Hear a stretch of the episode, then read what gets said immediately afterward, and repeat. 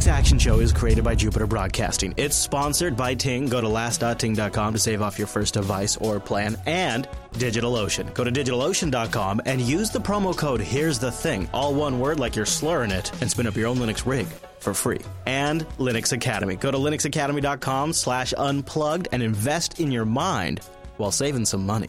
This week on the Linux Sucks Action Show, a new video editing and audio sampling applications that barely work on Linux, Red Hat hits records profits, uh, making billions off the backs of open source. Uh, Apple releases their new file system, APFS, and Noah finally explains the real reason that LAS is ending. Welcome to the Linux Action Show, episode 463. My name is Noah. And I'm Allan. Welcome back to the show, Allan. It's been what, since 2012?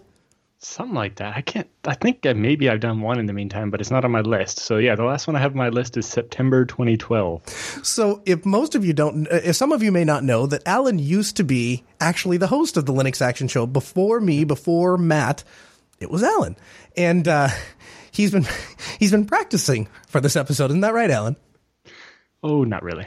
okay, all right. So coming up on this week of the Linux Action Show, we have some exciting things to tell you.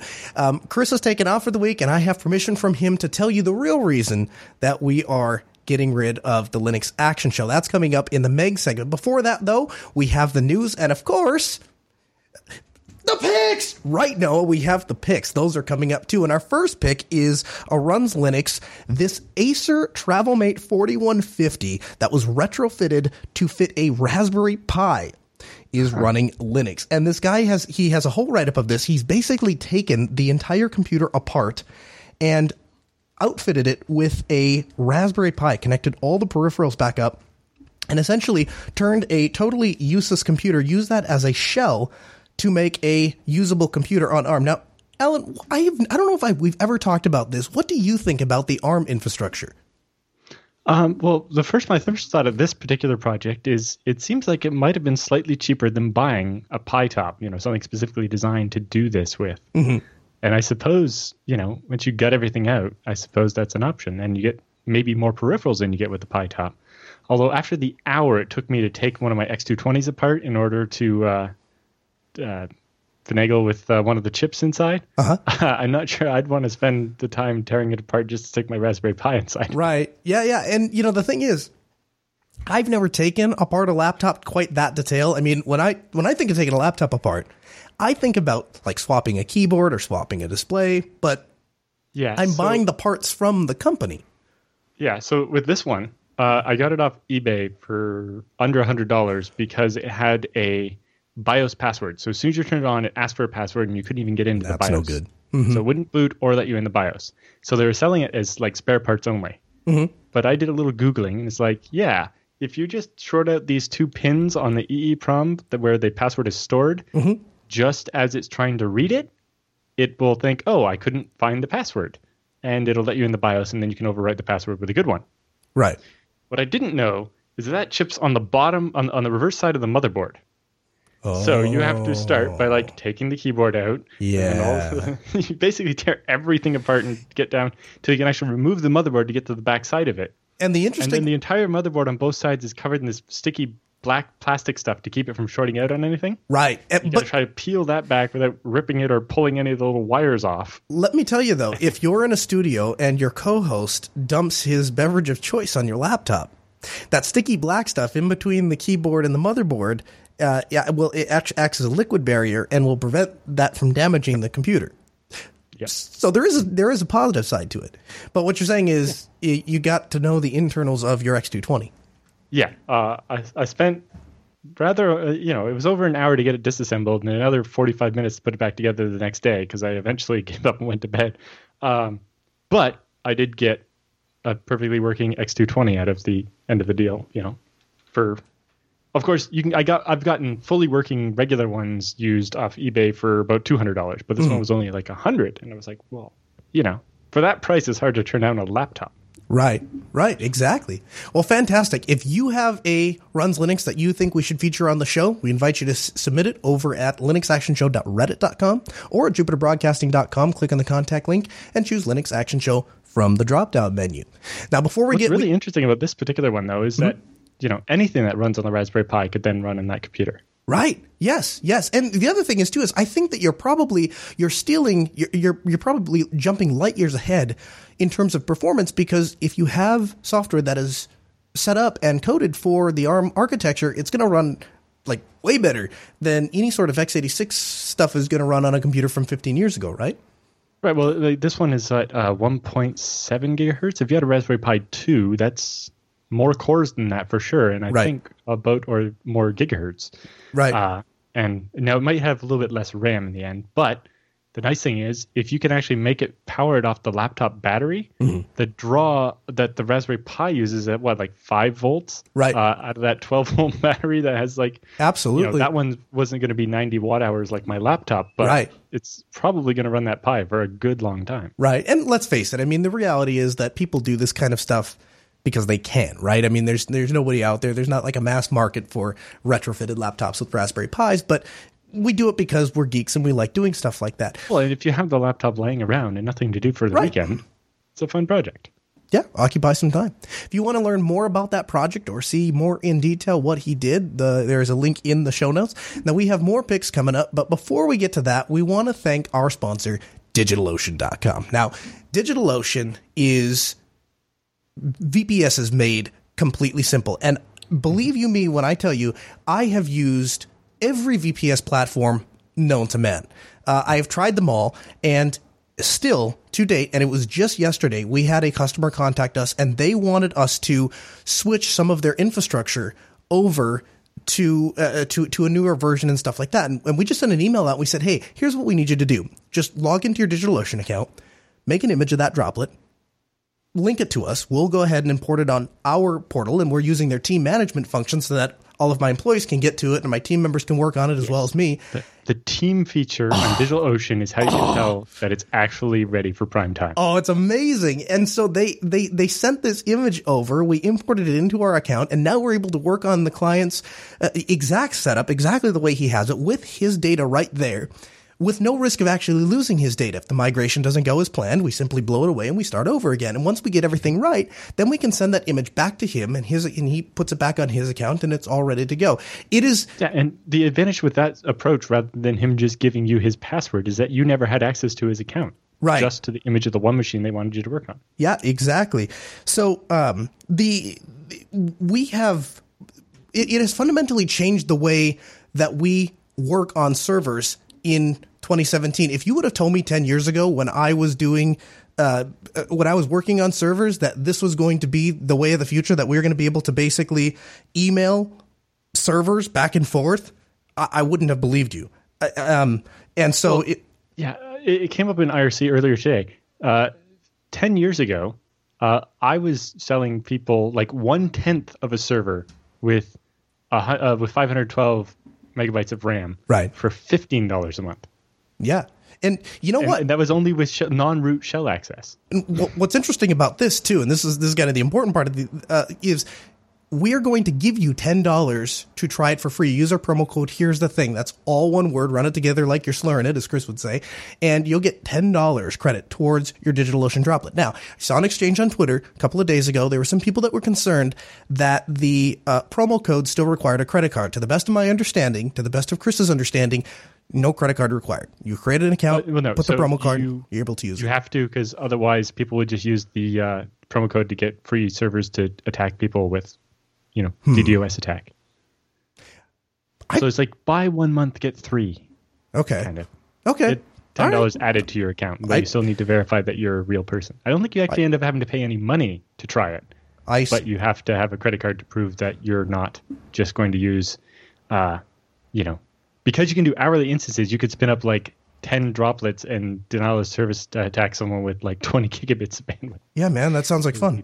Sounds like a great idea. Well, uh, as someone who's had that done to them by people with the free Amazon tier, Mm-hmm. I'm very glad that uh, DigitalOcean actually bothers to verify people. Yeah, I make mean- it super easy. It's like show us your Twitter, your GitHub account, or something to prove that you're an actual person that has friends. It does make the longevity of the company definitely stand out because they are taking a stance. All right, Allan, tell me about Sesutil.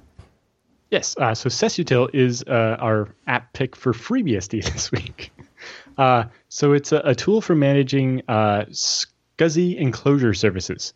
So uh, SES is a protocol that hardware can speak. Uh, and if you have any kind of server that has a lot of hard drives, it probably has a backplane and uh, a SES controller on it. Uh, so, you know, I have servers that have 36 hard drives, and there's actually split 24 in the front and 12 in the back on two different backplanes. And those backplanes have fans, they have power inputs, they have temperature sensors, and they control the LED lights for all of those drives. Wow. Um, so s- this creates these SES devices in your operating system, but you can't really do anything with them without a tool. So uh, with the SESUtil tool, you can do SESUtil map, and it will give you a map of you, all your SES devices, and you can also use it to probe uh, stuff to see, you know, what's the temperature uh, on this backplane versus that backplane, right? Cold air is supposed to be coming in the front, so I can compare the temperature on the front and back backplanes to see how much the temperature is changing as it goes through the machine. Sure. Uh, but more importantly, I can use the fault or locate commands to turn on the different LEDs on the drives to indicate which one's wrong. You know, I have servers that are in data centers in a different country than in which I live. Right. Uh, so when a drive dies, I'm telling some guy on the phone, could you go over to this machine labeled this way and pull out the hard drive where the red light is blinking? Because uh, if I was trying to describe to him, you know, there's 24 drives on the front of this 4U machine, you have Right. to pull the right one. And if you pull the wrong one, that could be too many Disaster. faults in this array, and then the data's gone. Now I use double fault so I can handle that, but still, it's kind of important that they pull the right drive out. So being Right. able to turn on the right light is really handy.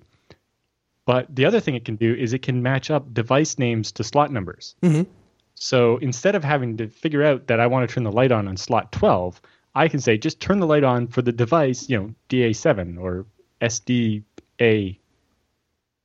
Or Sure. I don't know. How's Linux? It would be like, SDA one. Yeah. SDA. yeah, how would it work when, like, I have like DA72 on my machine because I have 32 drives and plus SSDs and then they're all dual homed? I have no idea what happens when you get past 26. I've never had I've never had more than 26 I've never worked with more than 26 drives. Maybe it doubles up the That's an letters. interesting question. Not, I bet that's what it does. I bet it does SDAA, SDA, you know, or, SDA. or does it or does it do ZA to make them sorted correctly?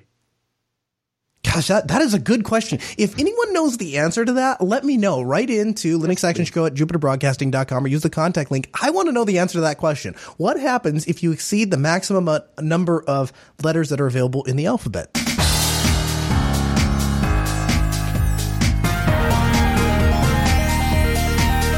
Hey, it's the news brought to you by. ting.com. Go to last.ting.com and they Ting is mobile that makes sense. Ting is my mobile service provider. It is Chris's mobile service provider. And if they offered Ting service in Canada, Canada-based company that doesn't offer service in Canada, what? It would probably be Allan's service provider. But Yes, I really wish it was. The amount I pay for my cell phone is stupid. my bill went from $140 down to 24 bucks a month. And i now have myself on the service. I have my wife on the service. I've got my mother on this service and it is absolutely fantastic. In fact when my mom came over to ting she uh, she asked me she said you know what am i going to owe you a month? And i said mom don't worry about it because it's only $6 a month for the device and then you just pay for what you use. Well she doesn't use data. She uses a flip phone. I'm lucky if she sends two texts a month uh, and so and then she uses maybe 10 or 15 minutes on her phone. So it's absolutely it's it just it's it's a brain dead simple solution for her. Add to that it's so cheap that when my grandma passed away we actually wanted to keep her phone number because they'd had it for like ever. And um, we didn't exactly know how to do that and, and where we were going to keep it and what we'd use it for so I said, "Hey guys, let's just port it to Ting. It'll cost us six month, six bucks a month. We'll put it on a phone, and we'll just have an extra phone around in the family." And so that's what we ended up doing. We did that at last.ting.com, and they gave us, they gave us, I think with the the twenty five dollar credit that they gave us, I think that got me the first three months because that is that's about what you'll get for 25 bucks if it's if it's just you. Now, the number one complaint I hear from people when I meet them on the road is, "Hey, I don't know how I would purchase phones because if my phone breaks, I don't want to have to wait for it to come back from Ting and I don't want to have to wait, you know, the mailing process back and forth." Well, I got good news for you. First of all, Best Buy sells unlocked GSM unlocked phones. You can buy them right there in the store. You can pick them up. Just put the Ting SIM in. In fact, when I bought my lap, my wife's second to last phone, the Best Buy guy actually programmed it for me on Ting. He went and he, saw the little GSM card thing, and he he looks at it and he and it wasn't connecting to the data, and he's like, "Huh, I wonder why." Goes to Ting.com, pulls up their their uh, their knowledge base, which has clear cut instructions on how to get uh, your smartphone working on Ting's data service, and he actually programmed it for us. So that's one option. Another option that I just found out: AT and T will sell you an unlocked phone. They'll sell it to you locked, but as long as you don't sign, as long as you don't sign up for service with it, you can just buy the phone, take it home, you send in the IMEI. It takes about 24 hours and they send you an unlock code and then the phone is just um, unlocked. And you can use that on Ting and I've done that. It's a great way to go. Last.ting.com and a huge thanks to Ting for sponsoring the Linux Action Show. Our first story is OpenShot. OpenShot 2.3 has been released and there are some there are some pretty exciting things here. Um, I was originally before we decided uh, what we were going to do on this particular episode. We were originally going to do an episode on a competitor to OpenShot called Lightworks, which is my primary video editor. And they released a beta. That's going to come up in the next couple of weeks. Um, and then I saw that OpenShot was released, and I thought this is really incredible. So one of the th- a couple of things they have done that are different they have a new transform tool that makes pictures bounce scale. Um, and so uh, uh, effectively, you can do, like, if you're familiar with the Ken Burns effect is, Ken Burns is a he was a um, a documentary maker and he had a lot of still photography. And what he wanted to do was he wanted to be able to take a still photo and present it in video form. And he came up with this very simple but very effective way of presenting a photo. And basically what you do take the photo zoom you know far into the photo and then you pan across the photo or push into the photo or pull out of the photo or you know Just move anything to make it a moving image. anything to make it a moving image. And the and it's, and it's a wildly effective way to keep people's attention on still images. And so the ability to do this transform tool my understanding is makes um, doing things like the ken burns effect very very simple. The razor tool is back from 1.4.3 which allows you to quickly cut clips or transitions we now have a better ability to zoom in and out of the timeline, uh, centering on the mouse. We have an improved title editor. So one of the things that I've been playing with in my video editor is is being able to do title edits and uh, and making you know flashy things that come in and splash. And if you watched my promo video for the Ask Noah show, which by the way, shameless self plug, launches Monday, April third at 4 p.m. Pacific. That's 7 p.m. Eastern, right here at jblive.tv that intro video was created um, and it focused a lot on titles. And so the fact that um, the new OpenShot has an improved ti- title editor is going to is going to allow people is going to bring it I think to the next level, which is is really fantastic. Um, uh, again, the ability to do um, animated tiles, colors.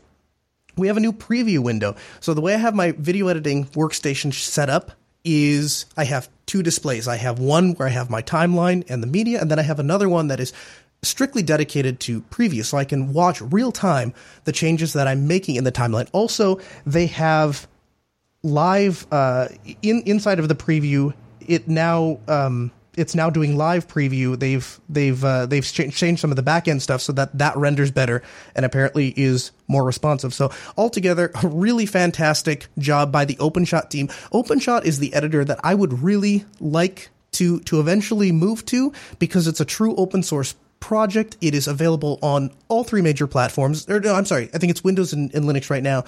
Soon, No, hope- they have a they have a, They have a Mac Mac beta port. on the website. Great.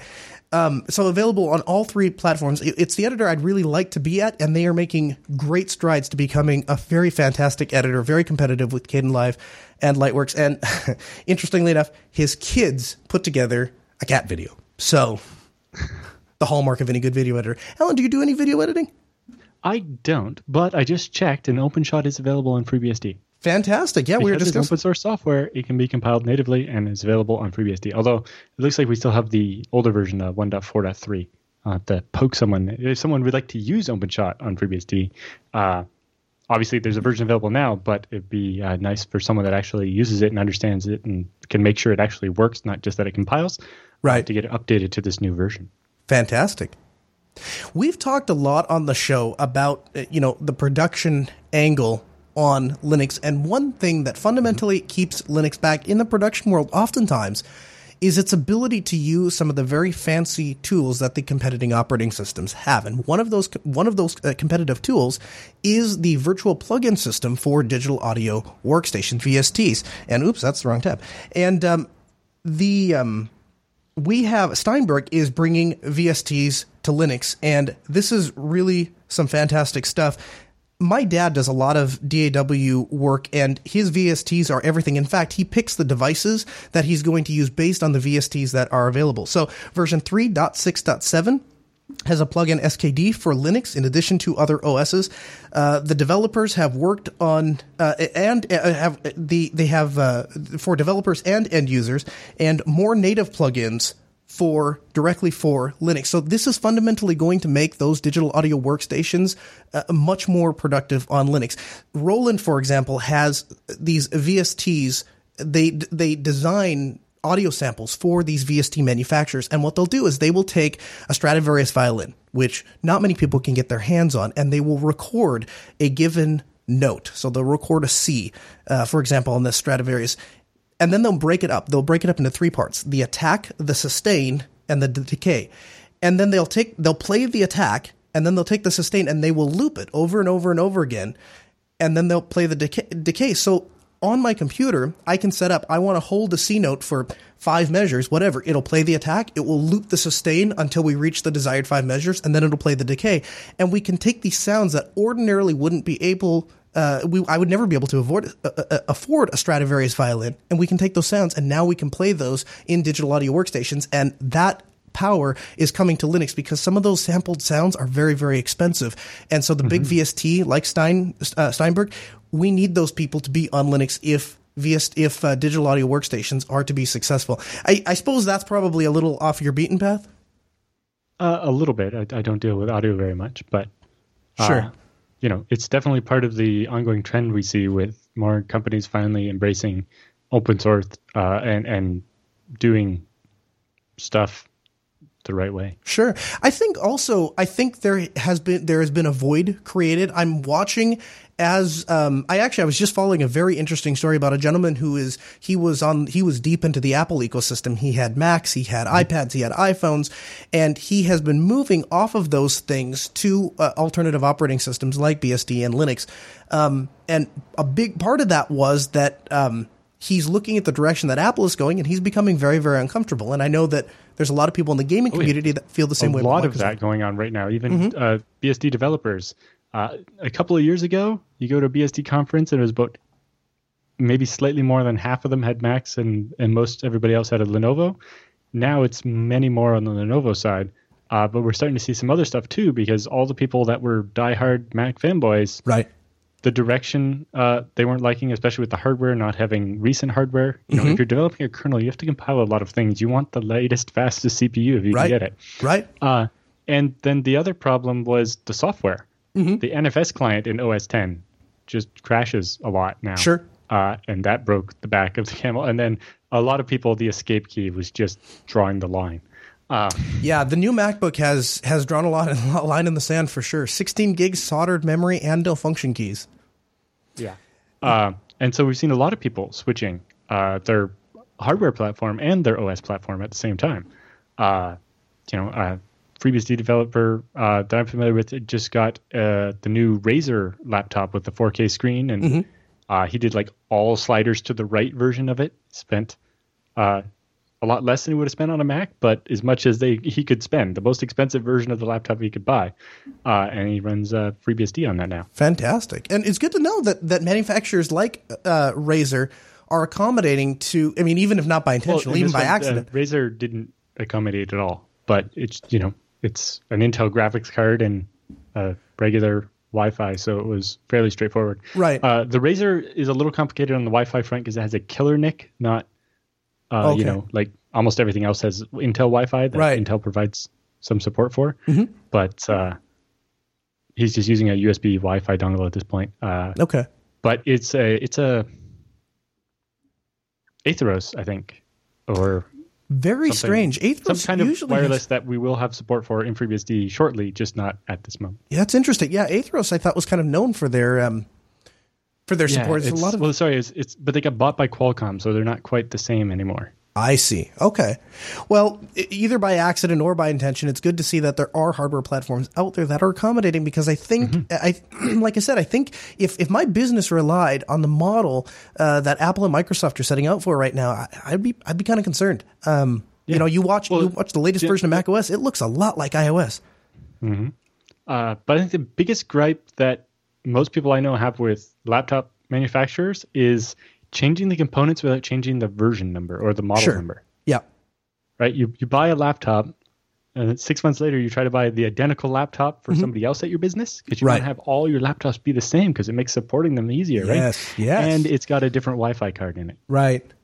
And Yeah, you're like, Yeah. the hell? Yeah, yeah, that's yeah, that's that's a real pain. In fact, um, one of the one of the reasons that we have have been a Dell partner for so long is for that exact reason. Is we can go back even models once they have given the, the once the new model comes out.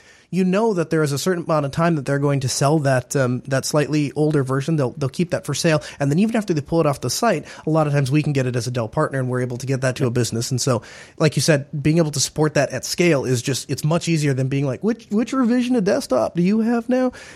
it's a, it's it's a total disaster. One of my favorite companies has been my favorite one of my favorite companies for a long long time and I'm always happy when I can present some positive great encouraging news from this company is Red Hat. Red Hat is what got me into Linux and I'll always be thankful to them. This uh, today we learn that Red Hat has highs that they haven't seen since 2015. It's uh, they're doing an absolutely outstanding job in the Linux world. Their shares climbed 6% on Tuesday. They've had the best day since March of 2015. It surpassed a 30 year average trending 1.83 million shares on Tuesday, with more than 1.89 million shares changing hands before noon. Their revenue, 629 million versus 619 million, is expected in the fourth quarter of 2017. Also, Monday expects to have strong earnings for their upcoming uh, coming fiscal year. Uh, the company's subscription revenue, which accounted for 89% of their total revenue, the quarter was at 560 million, or up from 17% from one year ago. Red Hat said it crossed the 2 billion in annual subscription revenue for the first time it, this fiscal year. Um, Yeah. this So is it this really is tells you how many people are paying for Red Hat. There's a saying um, back when I first got into IT. Um, you know, we would we would go and um, I don't know if you remember this. It, the the old ThinkPads, uh, they would have this. It was just a quirk of the ThinkPad. The the track point mouse would um, if you if you would move it up, it, it would just it would start to climb towards the corner. Do you remember this? So, and here's the thing: anyone that owned a ThinkPad knew that was the thing. And the answer was you just you took your hands up and just waited a second, and it would stop, and then you'd go back to work. And just anyone that owned, everyone that I knew that owned a ThinkPad knew about this little this little quirk. And I was working with this guy, and um, and they were having this huge. uh, You know, debate on if they were gonna if they were gonna use ThinkPads or not because of, of of this bug and and this is so terrible and you know they've they've gotten all these defective models and I'm like, you know, the, I think the guy said he's like, how many semi trucks are they to send to pick up these ThinkPads? Because every ThinkPad that we've ever touched does does this this track point. And the guy, the, the second guy that was there, responds and he says, "No one ever got fired by by for buying IBM. We're going to stick with IBM." And that seems to be true in 2017 of Red Hat. If you're going into a large infrastructure, when I go to a college. The first thing I do, it doesn't matter if I've tried the software on Ubuntu, if it works on Ubuntu, if I can demo it on my laptop on Ubuntu, I my first choice is always to install it on Red Hat, and it partly because I name drop Red Hat, and everyone, even if they're not familiar, you know, with the details of Linux, they've heard of that company and they've heard of the support that they offer. And when they ask other colleagues, you know, the, the you know the, the you know, for example, we worked with the chemical engineering department to get these um, chemical renders that basically the students submit these chemical calculations and it spits out these these chemical model render things. And um, the professor that was there contacted one of his colleagues and he goes, "Yeah, this this guy's recommending this Red Hat. Oh, we have that. We have that Red Hat. That Red Hat system is awesome, and the people that support it are fantastic. And you know, it's expensive. It's you know, I think they paid eight or nine hundred dollars a year per server." Um, but it's fantastic. And so to watch Red Hat grow and for them to be an open source company of $2 billion, it's absolutely fantastic. Yeah, well, it's it shows that in a lot of cases, uh, especially if you don't have the in-house expertise, it just makes more sense to just have the subscription and be able to say, if something goes wrong, we have someone we can call Right. and someone we can blame. right? That's exactly right. A little bit of this is CYA, right? But Oh, absolutely. you know, and, know, to a lot- made a good model out of that. to a lot of these companies, eight or nine hundred dollars is a very small price to pay to protect Well, their bottom line. That can be upwards of a couple hundred for a license for their software. Right? Yes. Part absolutely. of it is just the model that pe- certain types of people in business Mm-hmm. can't get through their head that free software can be good. yes. So they're like, that's well, we paid true. for it, so it's all it's all good. It's that actually interesting that you touch on that. That is one of the key reasons why anytime we install open free and open source software for a client, we always bill them for it. Um, Oftentimes that money will get donated. Oftentimes we encourage them. Like so, for example, Elementary OS has has made this very easy. Anytime we recommend Elementary OS, they say they get to the little donation page and we say we always encourage people donate ten bucks, donate fifteen bucks, whatever. Um, and we just you know if if we're setting that up, we'll just pass it along and say you know this is what it's going to cost to get this software. Part of that is we want to support the companies that are that are you know actually making the software. But another big portion of that is people do not value stuff when it's provided to them at no cost. And if there is if you can leave that out completely, they evaluate software differently and they approach it differently. And so I, I think you're I think you're absolutely on point with that. Now I'm going to let you I'm going to let you take the lead. Uh, before we move on, I, Mm-hmm. that kind of brings up an interesting other project uh, that I've seen do something similar like that. So uh, Varnish, if you're not familiar with it, it's a caching web server. Mm-hmm. Uh, it's used by like every major newspaper, and uh, it's also backs a number of the big content acceleration things you've heard of, like uh, Fastly. Mm-hmm. Um, so th- that's open source software that was developed by uh, a friend of mine, and you know, at some point he came up with this idea of the Varnish moral license. It's like this software is free; you can use whatever, but you're, you know, Sure. if you're making money off this uh, software, then you have a moral obligation to help fund its continued development, Absolutely. mostly in your own interest, right? Mm-hmm. If you're using this software, you want it to continue to be maintained and improved. Right. Right.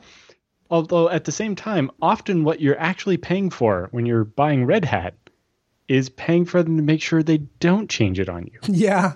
Yeah, that's it's a very true. interesting model. You, uh, you buy Red Hat and you're Mm-hmm. on six or seven or whatever, uh, and the whole guarantee from Red Hat there is we're going to backport only the security fixes. And we're not going to go and change the version of the web server. So we're not going to go and change qualify- the version of PHP. I'll qualify that comes just a little bit. on your server. We will- because we will change it as minimally as possible. right. Yeah. Yes, at some point, certain feat- uh, security fixes and so on have to be made. But in the end, the idea was, you know, it was. I think my biggest gripe about CentOS six for a long time was, you know, it came with a version of PHP that was modern when 6.0 came out, but by the time we were on like 6.4, it was long in the tooth. But the point was, if I built my website on that version of PHP, when I installed my updates, it's not randomly going to become a newer version that is going to say I'm not compatible with your source code, and your website's going to stop working. Right? You're getting this guaranteed five years of everything just works. Absolutely. Well, that's uh, you know that uh, I'm glad that we're moving that direction, and uh, I'm glad that there are companies like Red Hat that are out there to provide that kind of support. And despite what all the kids are doing these days, I'm still a stick in the mud. I still like my software stale and only changes it when absolutely necessary because I Although like that was that my biggest gripe with CentOS 7 is that CentOS 6, Mm-hmm. all the skills I learned in college when we were using Red Hat 9 before Mm-hmm. it had the word enterprise in the name, right? Yes. just Red Hat 9, Yep. And before there was a CentOS or even Fedora, I remember. that didn't exist yet at this point. no. Mhm. Um, I learned how to s- configure the network, add users, do all these things. Mhm. And all those things worked exactly the same way in CentOS 6. So when I sat down in front of it and had to build a Linux video transcoding machine, bloop, bloop, bloop, done, I was all happy. Yep. In 7, eventually they had to catch up to what Linux was doing, I guess, right? Thank you, System so we get the, the systemd and all the things like that. And all of a sudden, trying to configure the network isn't the same at all. Yep. or worse, they kind of tried to make it work the old way. yes. And like you can do some of the stuff the old way, but then if you try to do something more complicated, you really need to switch to the new Yeah, way. of the commands will work, but if you try and work under the hood or, well, or no, no, no, no. stuff. ifconfig not found, ARP not found. Well, I think the issue with ifconfig was it didn't support IPv6, right? I I don't know, but on Linux on FreeBSD it does. Hmm. Of course, on FreeBSD, ifconfig is ifconfig, uh, ethtool, uh, IP, and a bunch of other things. Although we have our route command is separate. I remember I, I it's I'm I'm not basing that on anything, so I could very well be wrong. I probably am wrong, and there'll be a lot of people Well, that will I, tell like, me. I But understand the appeal of the IP tool and doing, you know, it does. So you do IP neighbor in, as opposed to Right. ARP, Mhm. and then it does a, it does ARP and IPv6 neighbor discovery Right. at once without treating them differently. Mhm. And I understand the appeal of that, but you're breaking my finger memory that I've had for 15, 20 exactly, years now. exactly. And the, those of us that are in the IT administration world, we, we kind of rely on that muscle memory. So, Allan, I'm going to let you take the, the lead on this next story. Apple is upgrading millions of iOS devices to a new modern file system. Um, tell me about this, Allan. Yeah, so there's, you know, the, the first interesting bit is obviously a new file system, right? But the second, the bit that I found most interesting was that they were actually going to be just rolling this out as a minor update to your iPhone, and it was just going to, you know, in the background, convert your file system from HFS Plus to APFS. Right. It's no like, big deal. They, they must move all your be really confident that that process is going to work reliably like all of the time. Uh huh. Um, because you know converting a file system you know i've done that a couple of times back in the day. Like in place converting a file system not just making a new file system and then copying my files over. Mm-hmm. converted that that was always considered a very risky thing to do right like if you ever did the Mm-hmm. thing to convert from fat to ntfs on, on a windows machine I windows was never that confident in NTFS to do that. well, and just more worried about fat was even worse, right? Mm-hmm. It's like one tiny mistake and everything's. Um, but yeah, um, you know, from what I've heard so far, it, Mm-hmm. it went okay. Uh, people reported it taking quite a long time to Mm-hmm. do the conversion, but that's kind of expected. Uh, and I'm not sure exactly why, but they uh, also that the uh, newer version or the the converted file system has more free space. Uh, part of that might be because it has uh, compression. oh, okay, sure. But Some- part of it might be just they purposely started alloc- blocking off some free space so that there would be enough free space in order to do the conversion process. Sure. Some of the some of the other improvements that uh, I've noticed here that has a find uh, find my AirPods option. Um, they have improvements. Well. I think that just came as part of the update. I don't think that's built into the Oh, okay. file system. Well, yeah, that would make sense. That would make sense. Um, I, so, uh, yeah, actually, I wonder if. So, I, I guess a lot of this is probably from the iOS update itself because the Mm-hmm. the article also, also talks about CarPlay improvements.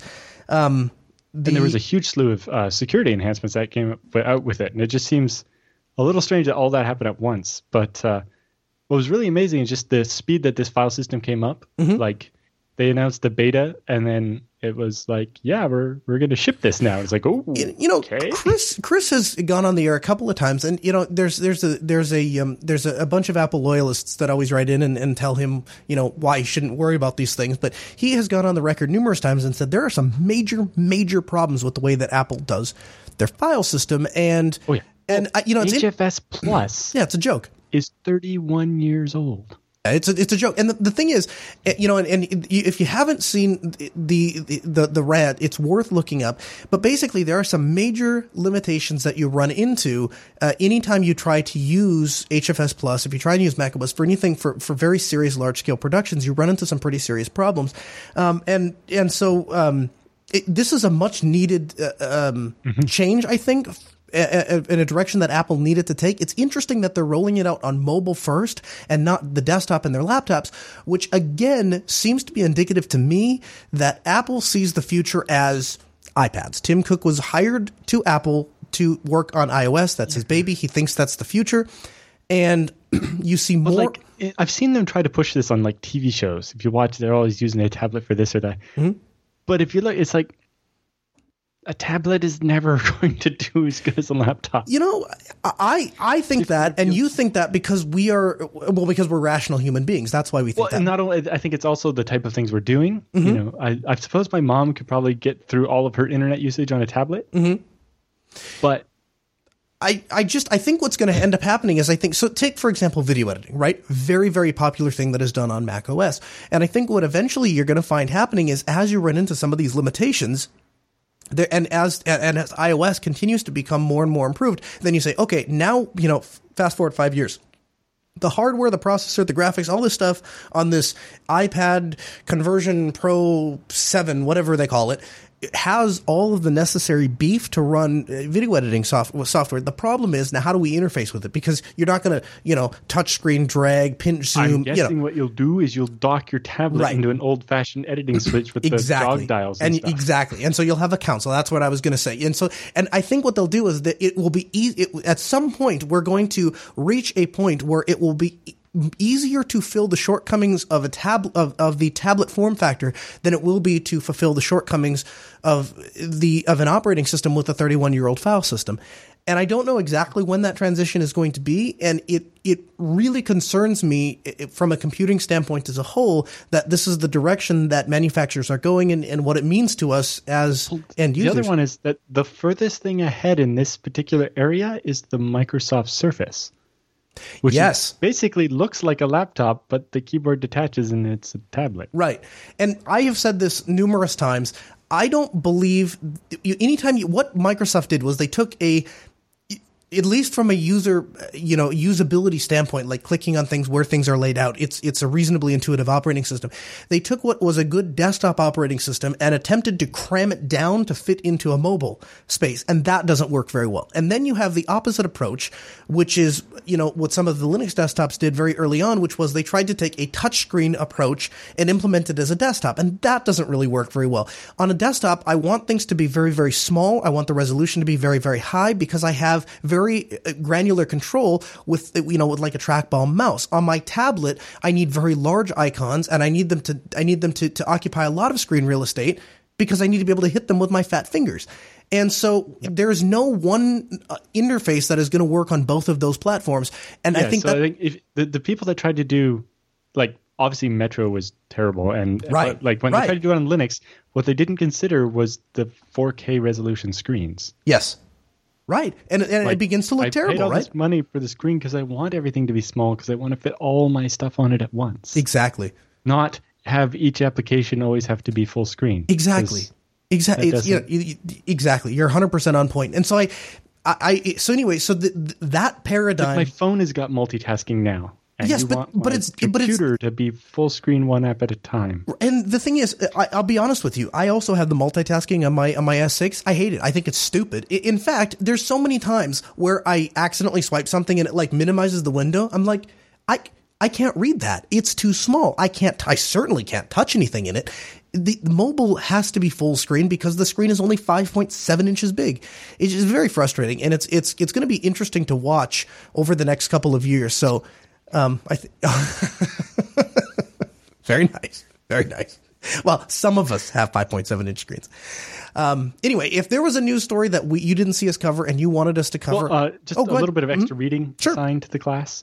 Uh, if you're actually interested in some of the, just the technical details of APFS, uh, I have a breakdown here from Adam Leventhal, who is one of the original creators of dtrace and wrote the uh, fantastic. triple redundant uh, RAID implementation for ZFS. Mm-hmm. And he's a big Mac user uh, and dug into it. So he's got his initial conclusions from actually um, getting his hands on the first um, beta that they Mm-hmm. gave out at the uh, Worldwide Developer Conference. Uh, and broke down all the features, including just the basic stuff, how it's going to deal with encryption and snapshots and backups, how it does space efficiency and compression and clones, uh, what the performance is like, uh, its data integrity features, in particular, not as uh, it has checksums on metadata, but not the data.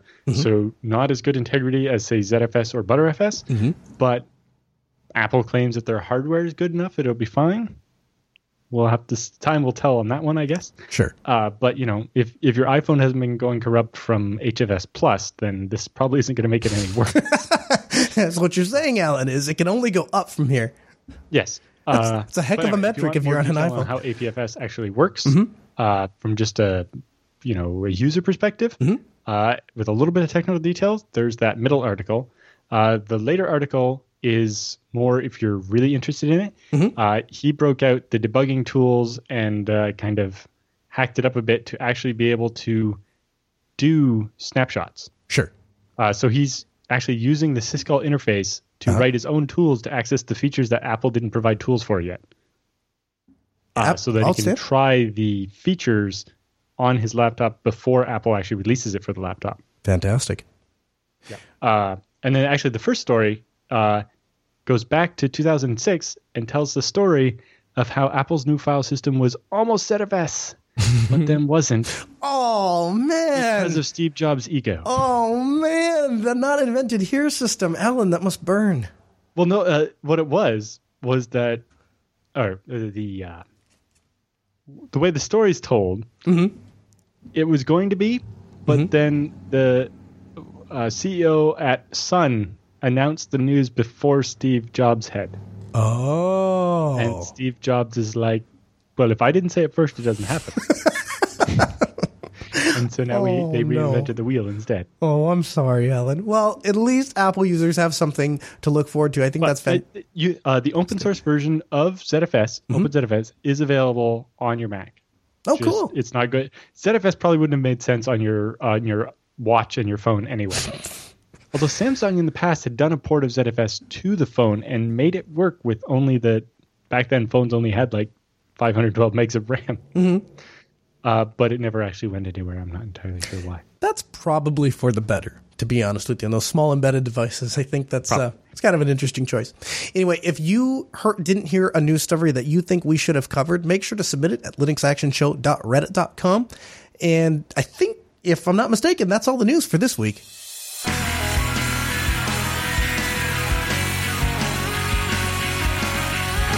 This week, with Chris off the air, I've decided to reveal the real reason that we are going to be ending the Linux Action Show. Now, again, our last show is going to be at Linux Fest Northwest in April, so don't forget to come out and hang with us one last time. Before I get to that, I want to thank our sponsor, Linux Academy. Now, what we did was we went over to the Linux Unplugged show and we saw that they had a fantastic deal for Linux Academy. What is Linux Academy? Linux Academy is an online school where you can go to learn Linux. Now, these are real Linux instructors. And one of the most valuable things about education is being able to ask questions, have a two-way communication street. If not for that, you could just go get this information for yourself by Googling or watching online YouTube videos. Linux Academy puts you in contact with actual instructors who are passionate about teaching Linux. So you can develop Linux skills. I've said it time and time again. If you have a passion for this stuff and you're not making 50, 60, 70,000 dollars a year, you need to be looking for a different job and Linux Academy will help you get the tools to do that. Now you can use our code by visiting linuxacademy.com slash unplugged. I know it says unplugged, but that's because we stole it from those unplugged guys.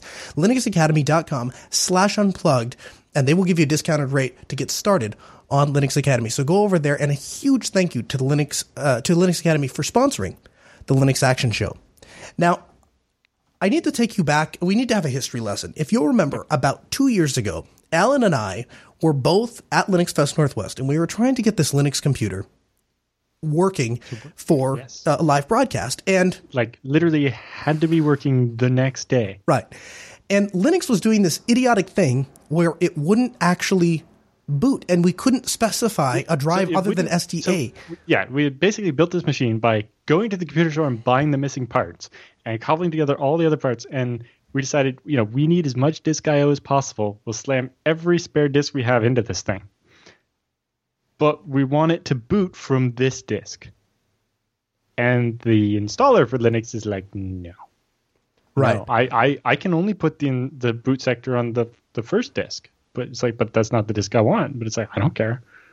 And, Uh, and this then was this it- was this was really the BIOS first boot order is different, and it's like, oh, cow, can't find the dead cow. Yeah, What? which was a which was a strange error message, and it was that was really it was the first revelation to me that we had to do this very important thing, and I wasn't able to do it on Linux. And here I was telling, going on the air every week, telling people that they could live their life on Linux, they could use Linux, and as it turns out, we couldn't even get this computer to boot up. And it was it was I think that was the that was the first that, was the you- first nudge. Do a lot of things with any computer, Right. But if it won't turn on, if you can't make it start the operating system, you're not doing anything.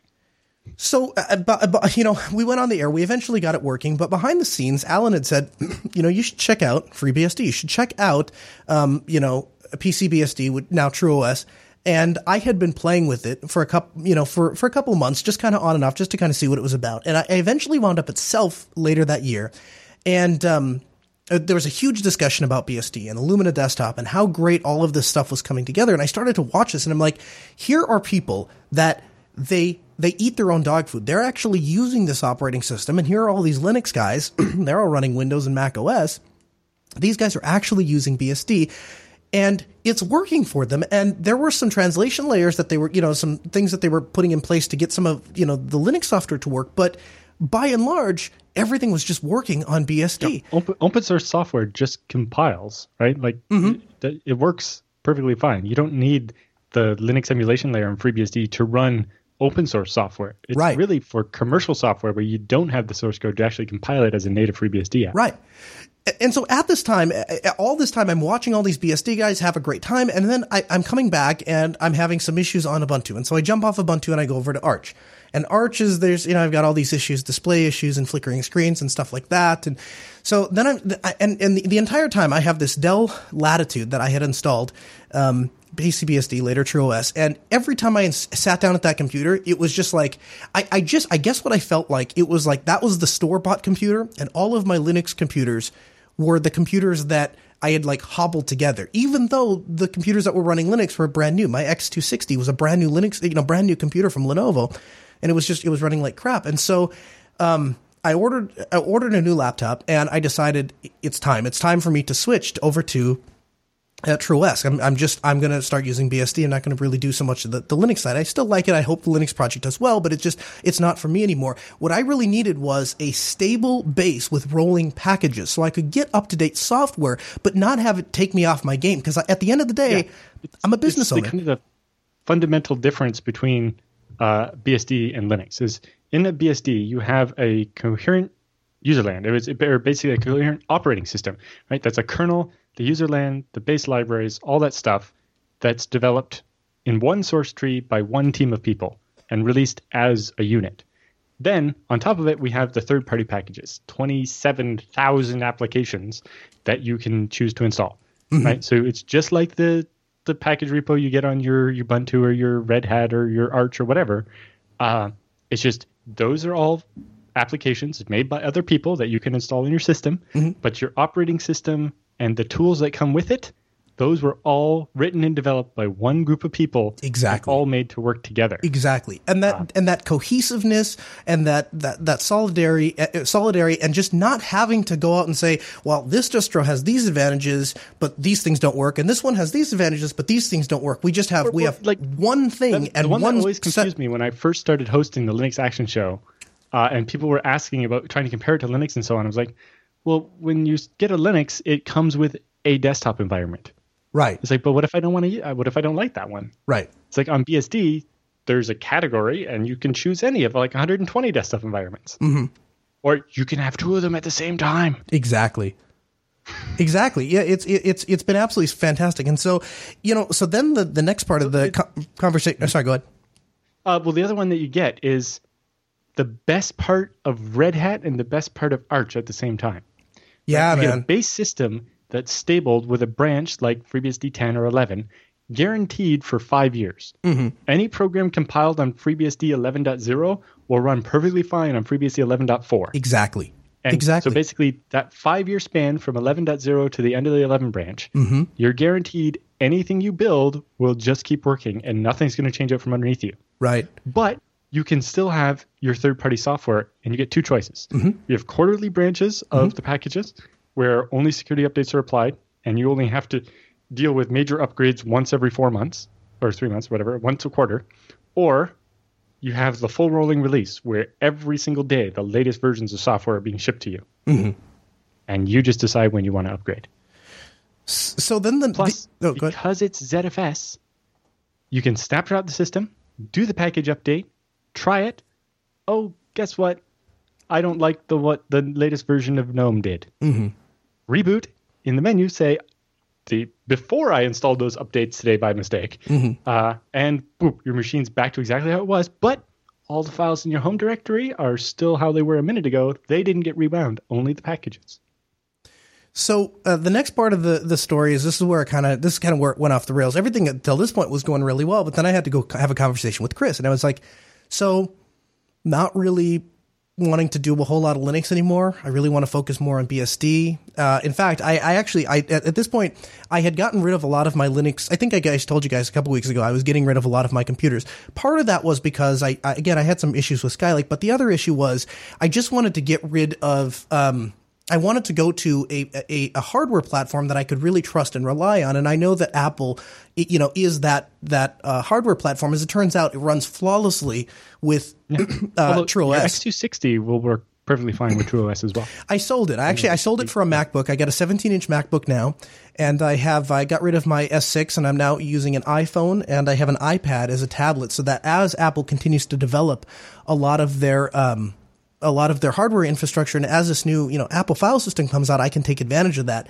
Um, now they don't have Mac OS on them, so they have it's, I'm running TrueOS, and I'm very very happy with it. It's running very very well, very stable. Um, but when I when I talked to Chris about it and I said, you know, I'm really excited about this. You know, this BSD thing is working out really well, and I've gotten rid of all my Linux computers. Now I have these Macs, and those are working really well with TrueOS, and you know, I'm on iOS now, and that I'm really happy with that, and I'm getting all my updates and stuff, which makes me really happy. And then he and then he goes, how can you how can you show up and host a Linux action show? if you're not using Linux. In fact, how can you tell me about app picks? How are you going to cover news? How are you going to do reviews? Nobody wants, you know, I, I, we're not going to do, you know, segments on BSD and on iPhones. And I'm like, well, I understand that, but you know that this is the direction that my you know that that I'm going because I have to be able to run my business this way. Um, and so ultimately, the decision was made that um, you know Chris is going to go out and he's going to do his um, Linux uh, Linux news show, and I'm going to go uh, and and and do Ask Noah.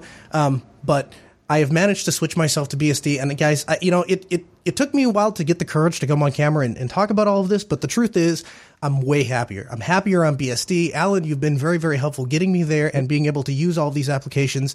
Um, and again, with my new hardware choices, I feel like I'm really set up for the next 10 years to be a successful business person instead of, you know, this crazy zealot advocating for some free operating system. It's a bad science project. Yep. So, uh, anyway, if if you have any, so if you're trying to reach Noah, he won't be on Telegram anymore. He's on Threema. Uh, and iMessage. I have iMessage. So if you're on the Apple infrastructure, then you can iMessage yeah, but me. You want it encrypted, so Threema. Oh, okay, yeah. so yeah, you. So uh, remember, at Linux Fest, we're going to have to scan each other's QR codes to exchange private keys. Yeah, that'll be fantastic. Uh, you know, that way, if I get a message, I know it's actually from you. Yeah, yeah. Uh, currently, be... I have messages from you, but it, I'm not I can't trust them because I signed you don't know you don't know that I am me.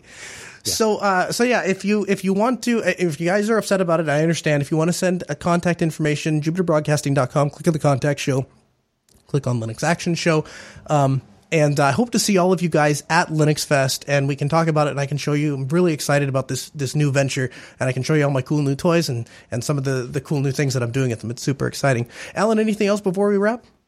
Uh, no. All right. Just, uh, welcome to the team. Thanks. I appreciate it. Let's go read some of your feedback.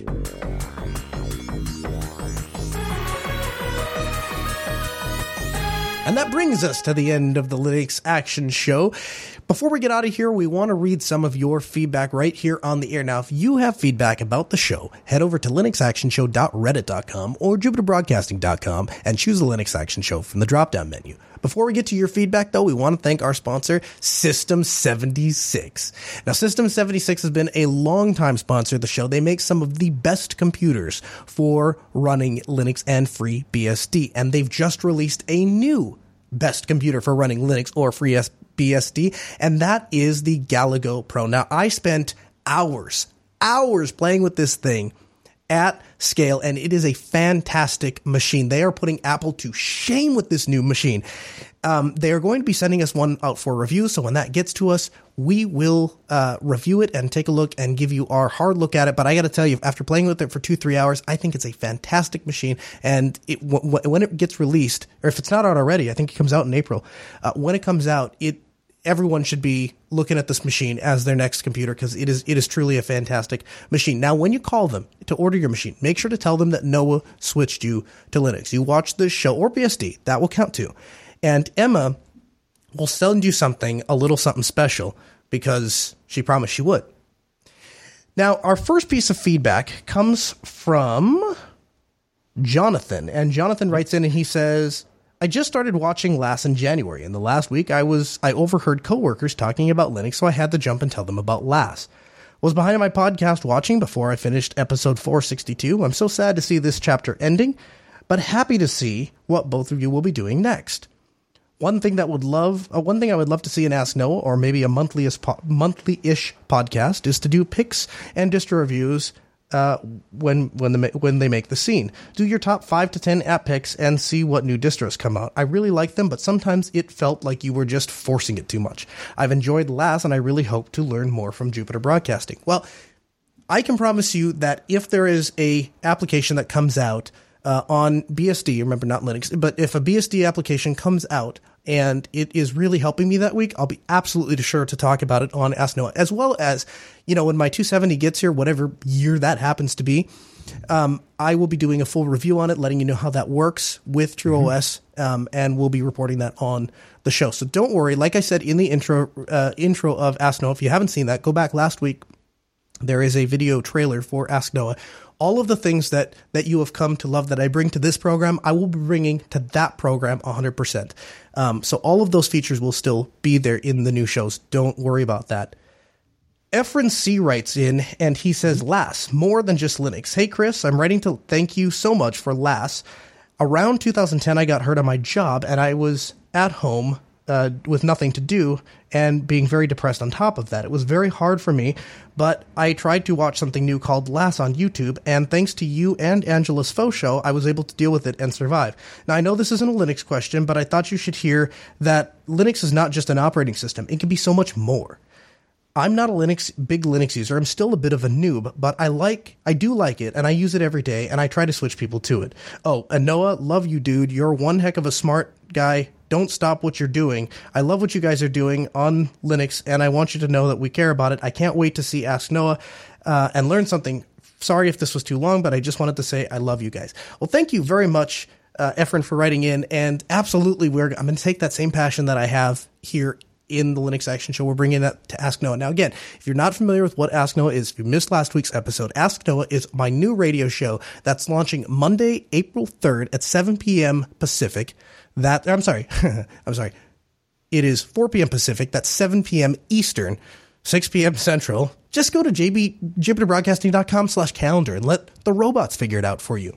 Again, yeah, if there's a... Time zones are, are not fun. Yeah, yeah, they're yeah, they're not. And everytimezone.com, that's a website that Beard gave me, and it's a fantastic site that lets you calculate times. That's actually what I was using to, Yeah, to figure all this stuff out. BSD now almost got screwed up last week because um, George W. Bush a couple of years ago, when he was president, changed when North America changes its clocks for daylight savings time to be like two weeks earlier in the spring and two weeks later in the fall.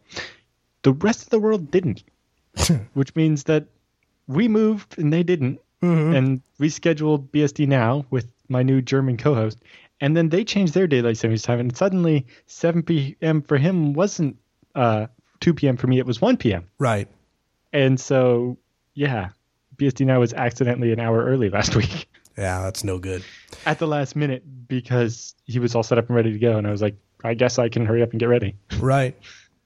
Well, if there's a story that we missed in the in the, in the show, or you wanted to give us feedback on how we did with this episode, I'm not claiming I can fill Chris's shoes, but try to hold my own, do the best I can in his absence. So at least you get some show and not no, no show. Allan, it's always amazing to host with you. I hope mm-hmm. that you can be a guest on Ask Noah, or we can do something with the we can maybe we can both jump in for Linux News Show, or you could come on User Error um, because it's always fun to host with you and your your brain is filled with knowledge. I just need to pick through it from time to time, make sure to update myself.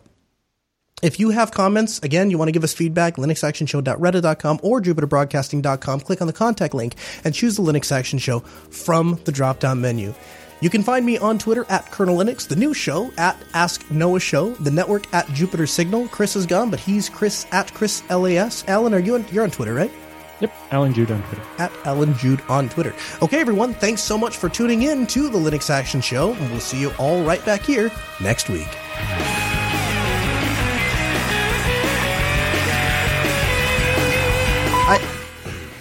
I, the after this new Firefox upgrade thing, I went to use a piece of legacy equipment that we have, and it has this like Java little toolbox thing. Click on the thing, doesn't run.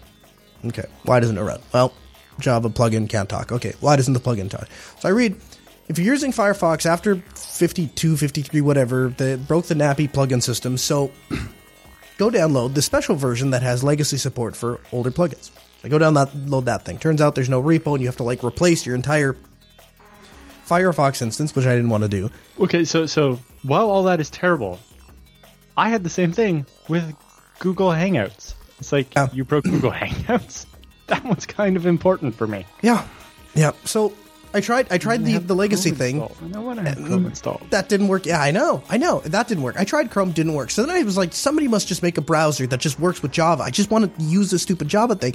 And every single thing that, it, that I, so it, finally I end up co- like taking Java, compiling it, compile, finding the Firefox legacy thing, and com- getting the plugin configured. Everything's there. Everything works. And I go to use this thing, and it says, I log into this legacy appliance thing, and I get this error message, and it says, the security level is set too high.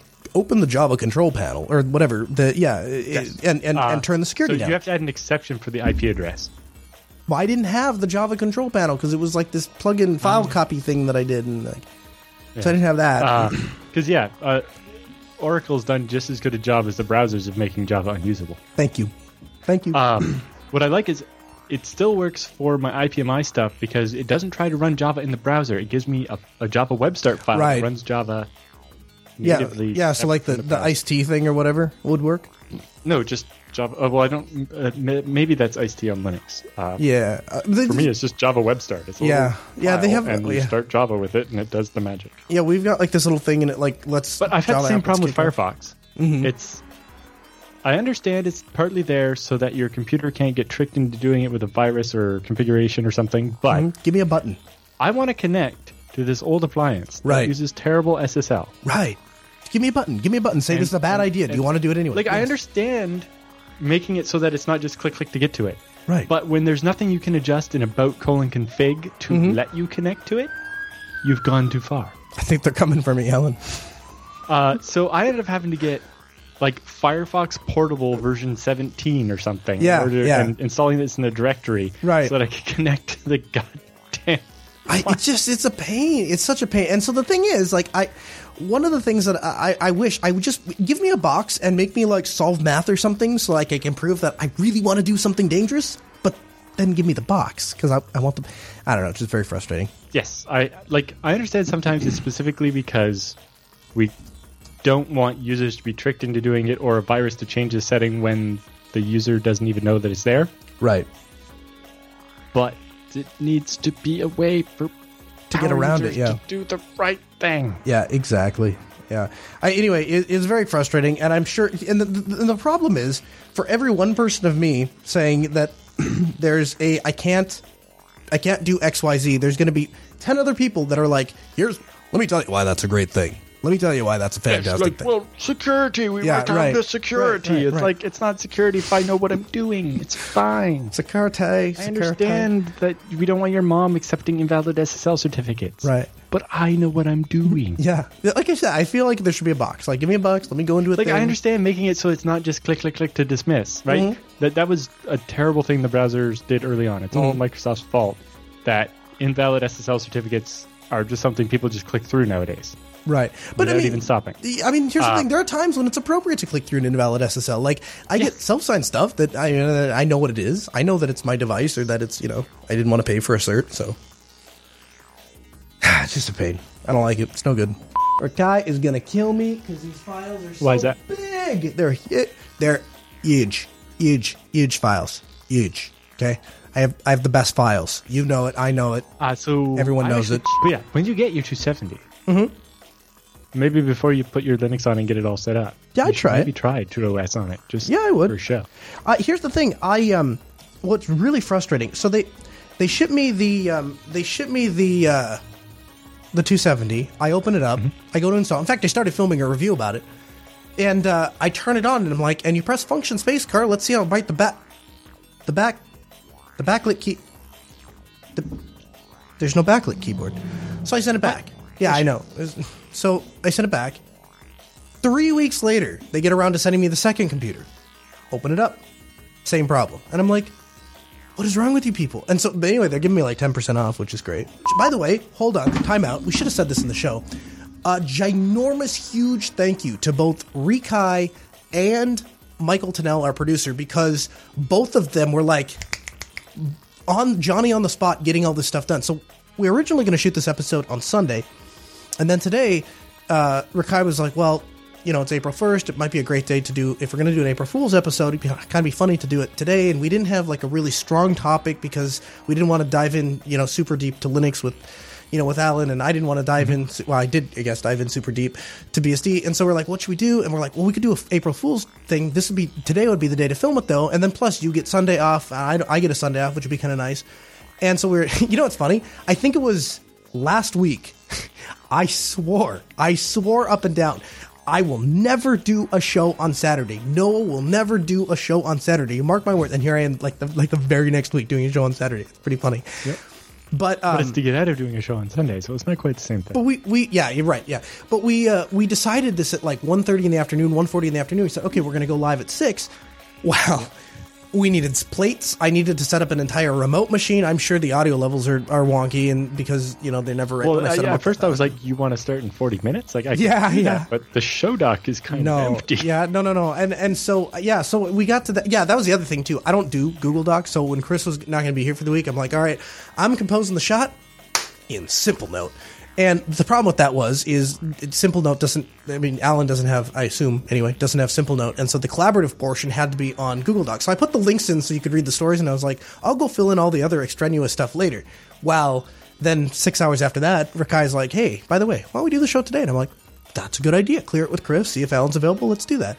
Um, and then it was like I was actually on my way to lunch at that point, so it's like, well, I'll be gone for another four, four forty minutes, and then it's like, well, I got back at two thirty something like that. I'm like, great, I have like three hours to set the entire studio up that I had taken apart for setting up for Ask Noah and get everything set up to do the show today.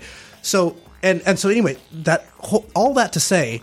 Rikai was on his game to get everything set up from a streaming perspective, get everything ready for us, and was able to remote into my OBS box and fix all of that stuff for me. And then Michael, I asked him, I said, I need new frames. I need one for Allan, for me. I need this, I need that. And he's like, yep, no problem. Boom, boom, boom, boom, boom. All on Telegram, sent him over like within 15 minutes. In fact, right before he went on the air, he actually got me the last one that I needed for the for the OBS box. So ginormous thank you if you guys need any sort of graphic design, website design. He's my go-to graphic designer guy. I have him do. He's working on a bunch of stuff for me for Ask Noah. He's working on a bunch of stuff for Altispeed. I have another client that is very very important to me, and uh, we needed to get some really high end graphic website stuff done. He's handling all of that, like the best graphic designer ever. So if you need somebody, michaeltunnell.com. And if you need something video edited, Rikai's too busy, but someday maybe he'll do it. So there you go.